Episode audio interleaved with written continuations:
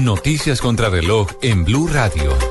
9 de la noche, 31 minutos. Las noticias, las más importantes hasta ahora en Blue Radio. Un ataque sicarial en el norte de Cali deja un saldo de dos personas muertas. El reporte con François Martínez.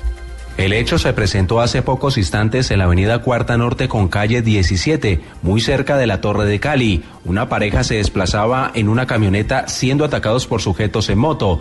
En el lugar falleció el conductor identificado como John Richard Santa Cruz de 41 años, mientras que Mónica Escobar resultó con herida en el rostro, falleciendo en una clínica del norte de Cali. El sector se encuentra acordonado y las autoridades buscan a los responsables de este doble crimen. Desde Cali, François Martínez. Blue Radio.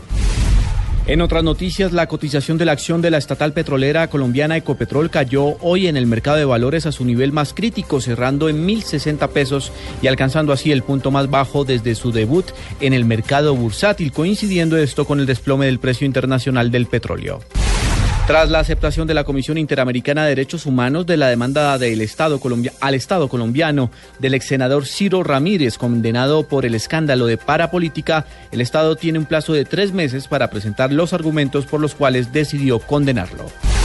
La Armada colombiana en un operativo conjunto con la de Perú rescató a siete personas cerca de la isla Yauma, ubicada en el río Amazonas, dentro del departamento peruano de Loreto, informó la institución. Y en información internacional, mucha atención, las, las bolsas chinas de Shanghái y Shenzhen cerraron prematuramente por segunda vez en su historia, en la que ha sido su jornada más breve, esto tras registrar pérdidas superiores a los 7% en el índice selectivo conjunto CSI 300, tras apenas media hora de sesión.